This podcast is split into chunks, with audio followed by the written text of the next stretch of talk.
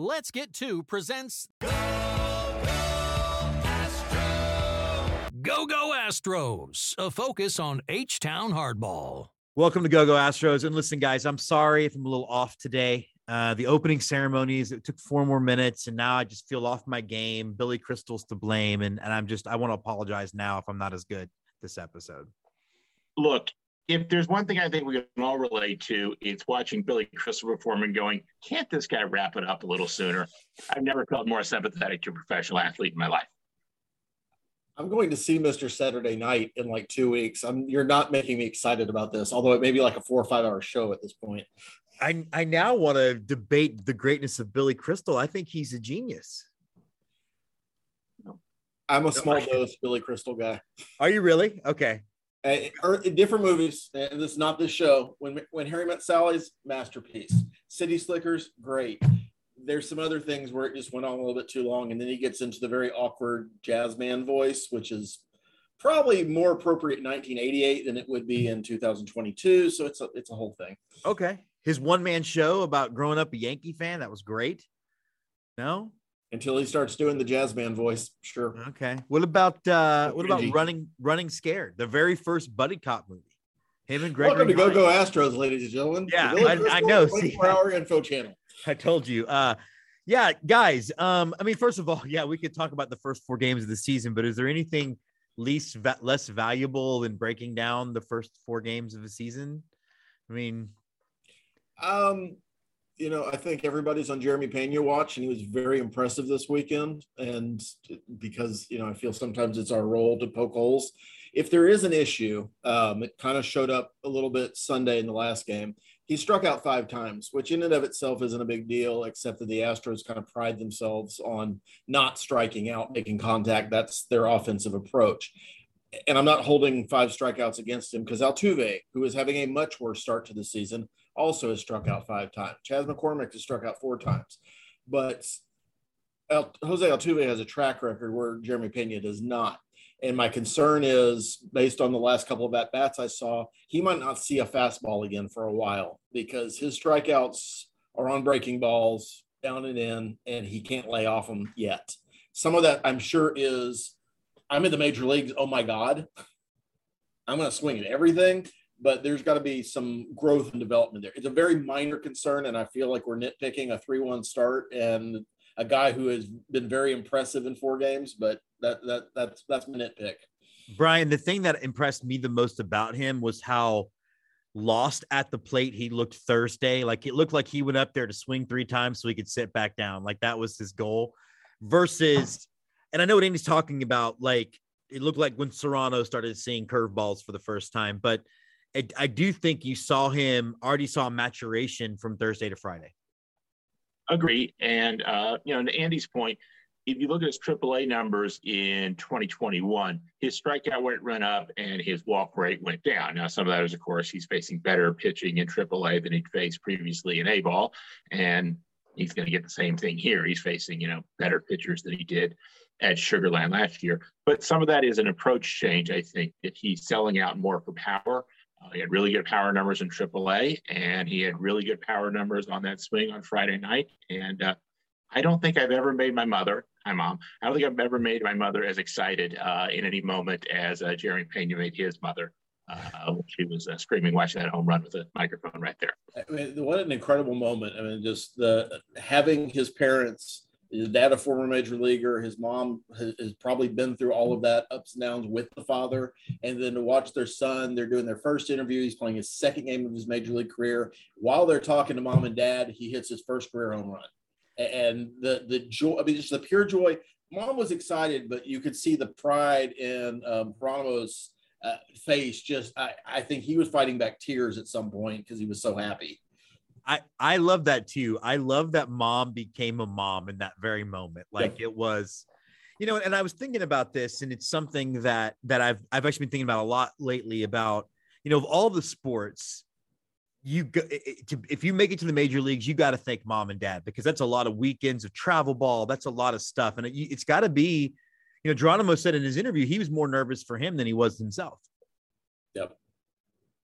Yeah, because when you play, you're playing and you hey it's different here, but I know how to play baseball, and it's just like playing on the sandlots of Providence, Rhode Island, and on the baseball field at Maine, and at Sugarland, and all the minors. It's just a little bit bigger deck on the stadium, and if you can think that way, that's fine. But we all know this as parents. Being able to control what your child does and you know living vicariously through them is a, a heart wrenching experience, and that was a joyous, heart wrenching experience for the Pena family. Yeah, um, it, having, having, three dads sitting here talking because I mean, obviously we're three dads because we have opinions on Billy Crystal at all. Um, just for our fashion the, segment later. Yeah, the emotions that you carry for your kids are completely different than the emotions you carry for yourself, and it's easy to compartmentalize your own performance versus a lot of things. It's really a lot more difficult to compartmentalize all the hopes and dreams you have for your kid and the hopes and dreams that they have that you carry with you. So, I mean, it was just, it was an incredible moment. Um, and it's one of the things that makes baseball great. And I know you could, in theory, see a quarterback's parents being interviewed during an NFL game, but I don't remember the last time that's actually happened because NFL NFL games, NBA games don't lend themselves to the in-game interview to begin with. Well, and also too, I mean, I think to your point, the baseball's different because it's such a nothing's happened and then everything happens kind of moment, right? Like you go from all right, you know, it's a decent at bat to all of a sudden the ball's over the fence. Like it's, it, and I think it's what makes baseball so cool is the start and stop nature of it. Well, you also have to worry about, you know, what you're cheering for in the NFL. Hey, my son broke his first leg. All right. All right. I I will say though, the best thing about that home run during that interview is it saved what was a god awful interview from a god awful field reporter. It's almost like she had a three minute class on baseball before the game started. It was it was very oh, and understand you also played in the majors. Yeah, maybe you should know that for sure when you walk up there and, and give the interview. I, I, thought it was interesting. Um, I don't based on Twitter reactions um, I guess I should first say I like the concept of the Apple TV broadcast. Uh, yes, it's not free TV, but it's as free as you're going to get a streaming service to provide a game that um, I think is necessary to grow the game, to put the game on different channels. I like the game of the week concept. I like the fact that it wasn't necessarily Yankees Red Sox that they were forcing down our throat. Obviously, it was Shohei Ohtani, and they were really hoping he was going to do something, um, which he didn't all weekend. Fantastic but um, it felt very much like Apple got this deal sometime during or right after the lockout was ended, and then had to throw together a couple of broadcast teams because the broadcast team in the first game wasn't great either. Yeah, yeah, um, exactly. And then you get Hunter Pence, Katie Nolan, Stephen Harris, I think his name was. I mean, but he he lists his IMDb credit as actor.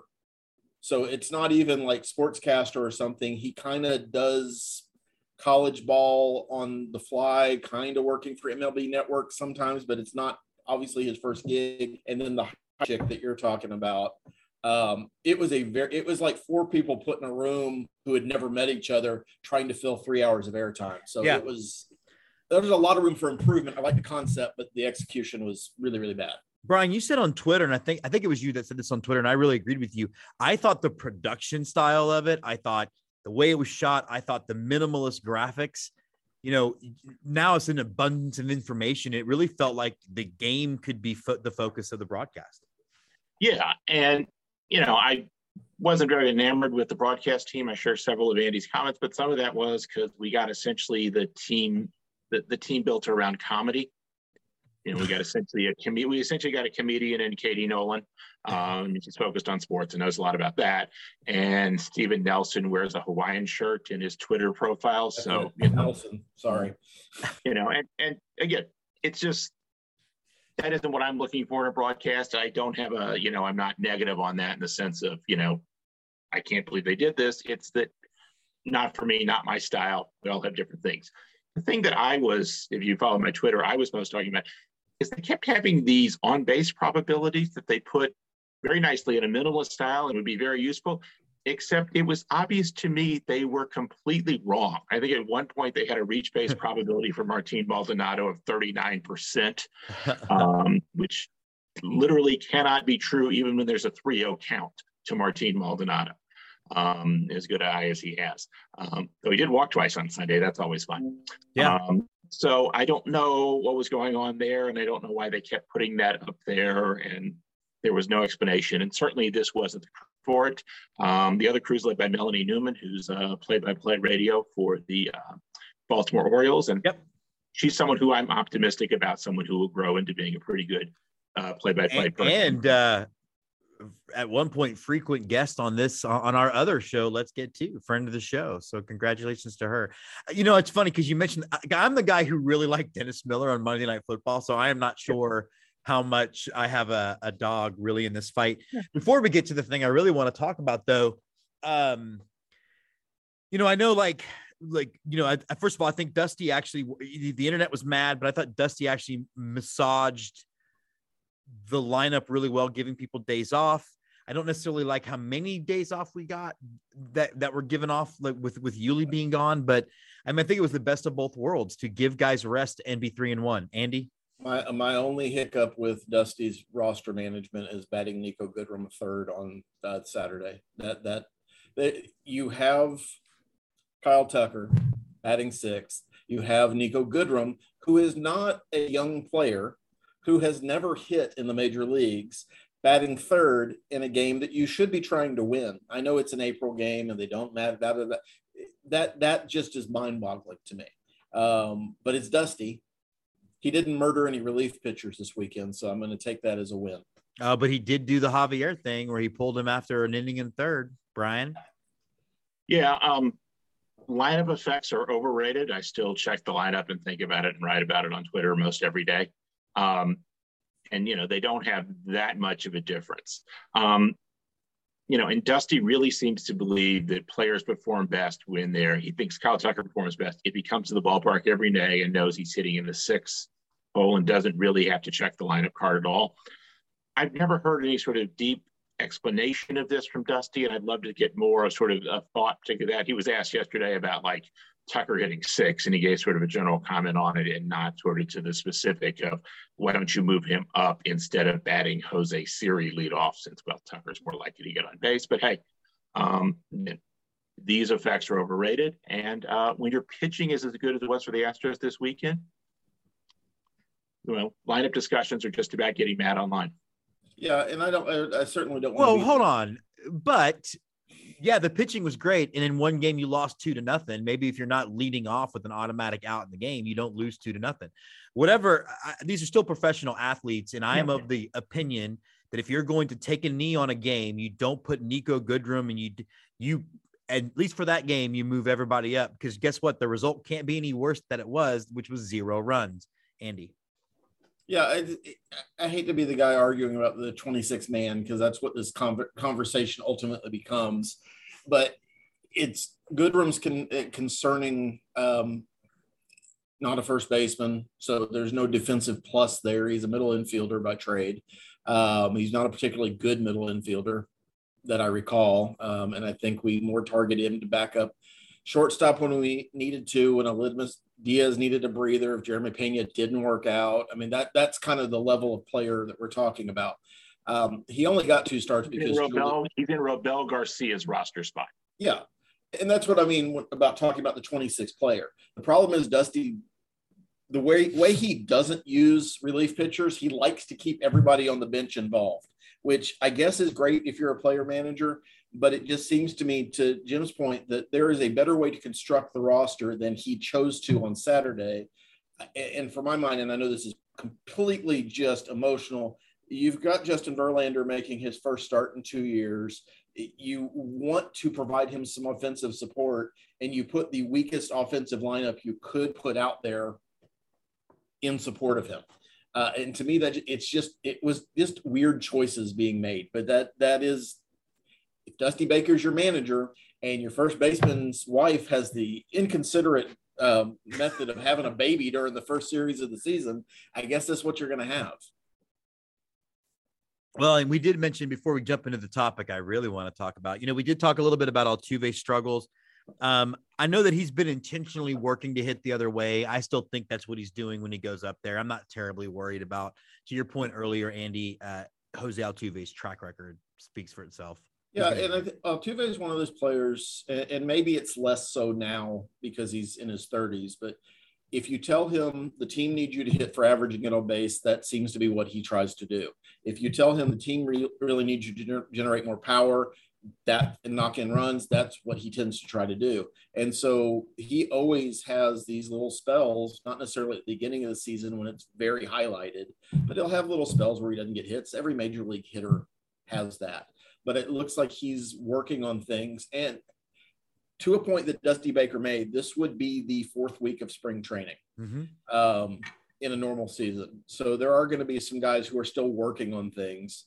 Uh, I just, you know, I don't love it that it's it potentially costs us wins, and it didn't really this weekend. Three one coming out of Los Angeles with a team that really wants to try to win right now. I They're really close to the Astros, Brian. Did you know that? I mean, sure. alphabetically, that's fair. They are. Yeah, alphabetically, and uh, you know, um, you know, I mean, the Astros have had winning seasons each of the last uh, five years, and the Angels haven't. So they're close in some sense, right? Yeah. I mean, but if you're if you're Maddon, what do you tell your team? We're way way back. We have yeah. three players that are worth anything, and then we have six guys we have to put in the lineup because we're required to play nine.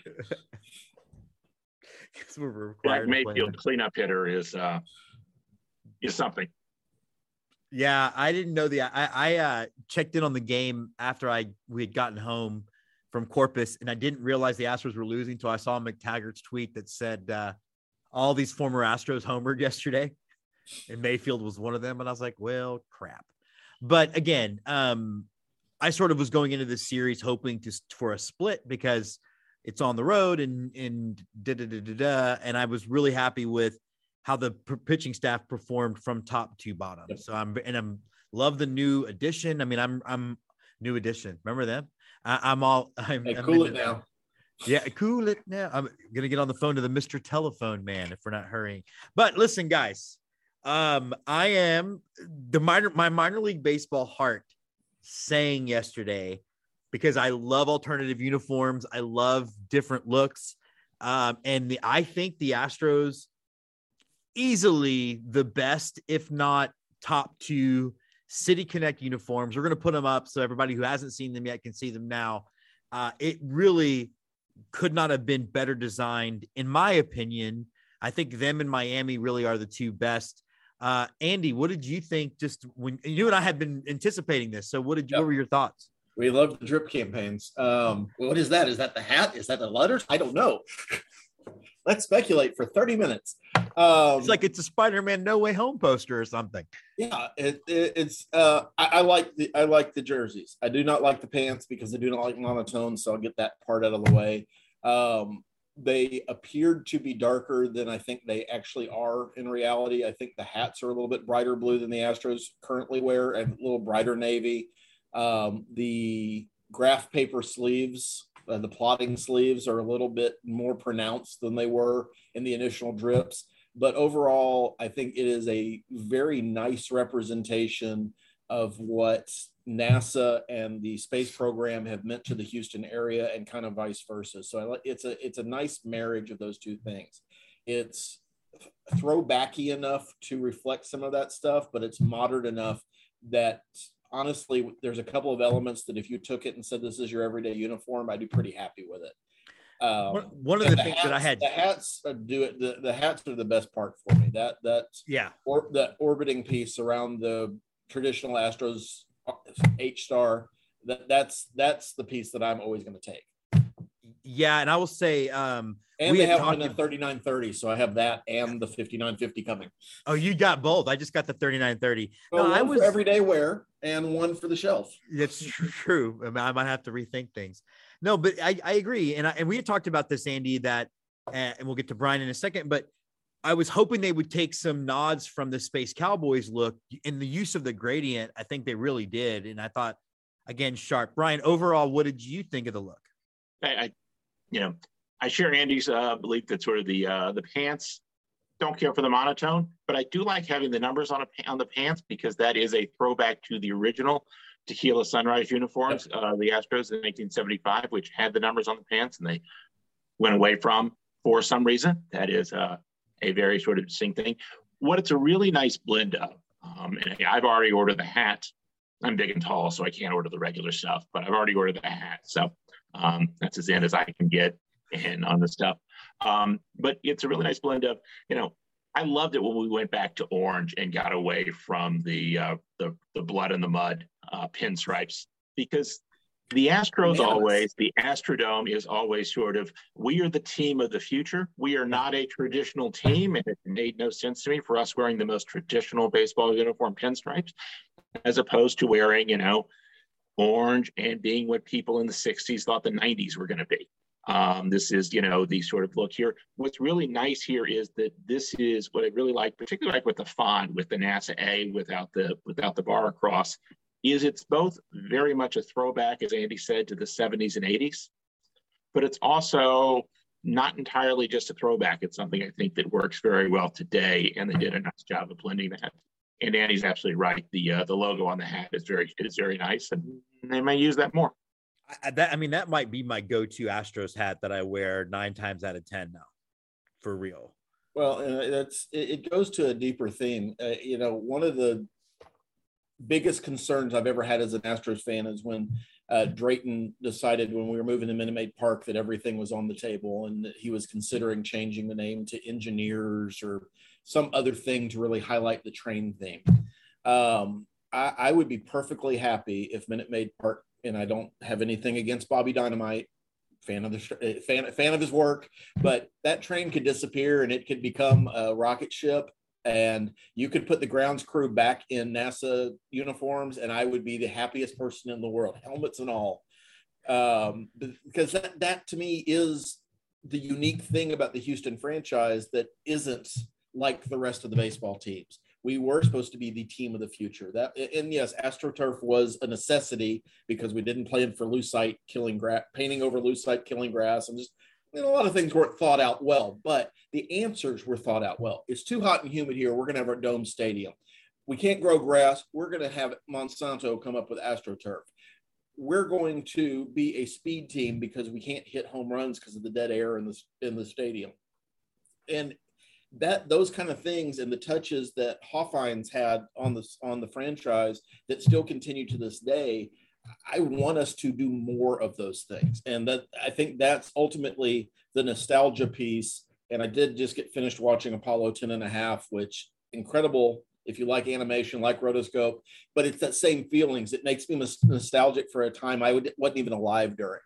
Um, I think that's what one of the things Richard Linklater does really, really well. The yeah. Astros do that for me as well, even though I've been alive for most of their existence. So I want more of those things. I want more of those touches. I want more of the adoption of NASA and the space program and space theme everything. There's no excuse for us not having the best Star Wars night in Major League Baseball. There's yeah. no excuse for not having NASA really involved in throwing out first pitches multiple times a year and really highlighting that program and that relationship between the two entities. And whichever astronaut narrated the video needs to narrate everything from now on. I was I was ready to run through a brick wall after that. Um, you know, it's funny because one of the things I love about doing this show um, is the fact that all three of us are older Astros fans, and I can remember um, the change to the mud and blood was right about the time my army career was really involved. I wasn't living in anywhere, I wasn't even living in Texas. I was overseas for a big part of it. And that look I never felt connected to. And when they went back to this, it almost felt like being home again. And I felt like this was a nice evolution of that. Brian, what are other thoughts on it? Yeah, absolutely. I mean, I mean, back in the mid 2000s, you'd see people wearing pinstripe jerseys with Clemens or Pettitte on the back and if it was the cheaper knockoff jersey, you'd have to look and determine which team they were cheering for. Don't want to do that. Don't want to do that at all. I want to have a distinct look and a distinct color, and the pinstripes is somebody else's. And uh, orange and that bright orange and sort of futuristic and sort of the space theme is is the Astros. It's Houston, and it's very much, um, you know, it's what we grew up with, right? And that's i think part of the nostalgia for all of us is that we grew up in an era where the space shuttle was going and sort of houston was you know you know i'm a i'm a big believer that uh, any high school student in houston should not be able to graduate unless they can successfully answer the question of what was the first word a human said on the moon which, as we all know, was Houston. Houston. Uh, and, you know, it's funny. Um, I, I, Andy, you and I are also big fans of that mid '90s look, and I think even that felt futuristic and new. And and I think the misstep was maybe doing not doing an orange star instead of the gold one. The thing that I always thought of remember back in the 80s when you'd watch an old sitcom they clearly couldn't get the rights to a beer company so they would drink a can of beer? Yes. That is what those 2000s uniforms looked like. It could have just said baseball team and it wouldn't have changed a thing and it was just nice again it was nice to get back to the but it was every touch of that era that drayton decided to, we needed to redo on everything because his marketing people sold him on it because we're going to sell new jerseys people are going to come to the stadium blah blah blah junction jack i think is the emblem of everything that was wrong with that era because literally Junction Jack could be a mascot at anything. There was nothing baseball or Astros specific about him. He could be opening a grocery store.